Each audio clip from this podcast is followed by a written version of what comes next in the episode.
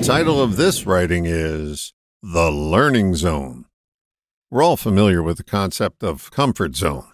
That's a valuable piece of recognition because when we're not in it, we're in the learning zone if we pay attention. When you get out of your comfort zone, the initial response is to get back into it. That tactic will produce no new learning. To learn something new, you have to get comfortable with being uncomfortable. Learning is done out at the edge. Notice when you're out on the edge, you pay more attention to things you would normally overlook or be oblivious to. If you're at the edge of a cliff, notice how much more attention you give to your footing. You learn something about yourself that you didn't know before if you pay attention to when you're uncomfortable. Your attention is keener at the edge, and keener attention produces new learning.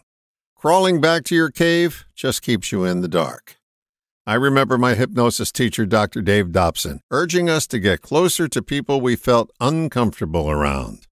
It pays two dividends. One, you learn more about the other person.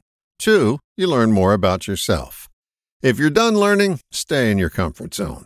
But if you want to continue learning, spend some time near the edge. It'll keep you razor sharp for all of your days. All the best, John.